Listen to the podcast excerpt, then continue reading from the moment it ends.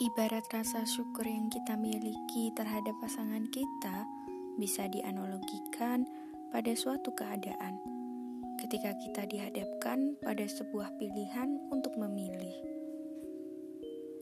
Analoginya, kita disuruh masuk hutan dari ujung A dan harus keluar dari ujung B. Tidak boleh berbalik dengan syarat kita harus mengambil atau memilih satu buah ranting kayu terbaik menurut kita untuk kita bawa keluar hutan.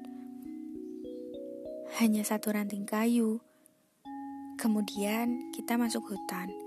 Ketika kita sudah mempunyai kriteria ranting kayu mana yang akan kita pilih dan yang akan kita bawa keluar, maka seberapa banyak pun ranting kayu yang ada, kita tidak akan menghiraukannya. Kita tetap pada kriteria yang kita inginkan. Seberapa banyak langkah dan seberapa jauh jarak yang kita lewati, kita tetap fokus pada tujuan kita untuk keluar dan hanya membawa satu buah ranting kayu pilihan kita. Begitulah dengan pasangan kita. Ketika dua insan sudah menyatukan visi dan misi untuk meraih ridhonya, mengucap salah satu janji suci dan agung, yaitu Mitzakon Galizan, sebuah pernikahan,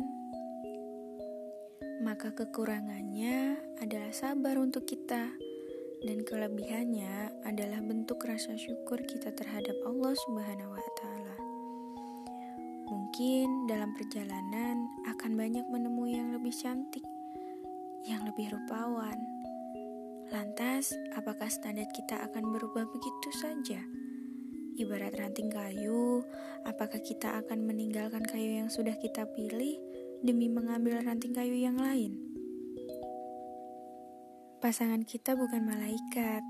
Wajar apabila dia mempunyai kekurangan, dan kita disatukan olehnya untuk melengkapi satu sama lain.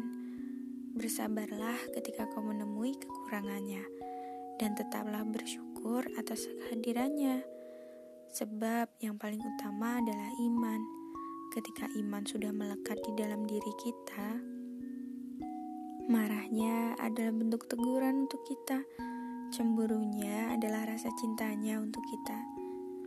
Bagaimana mungkin setelah begitu banyak penantian, pengorbanan, dan perjuangan, bersama pasangan kita hanya karena kita kurang bersyukur atas apa yang kita miliki, atas apa yang sudah Allah berikan kepada kita, hilang semua harapan dan mimpi yang sudah dibangun. Demikianlah iman adalah obat untuk kita. Iman adalah sebaik-baiknya penjaga. Begitupun dengan sabar dan syukur adalah perhiasannya.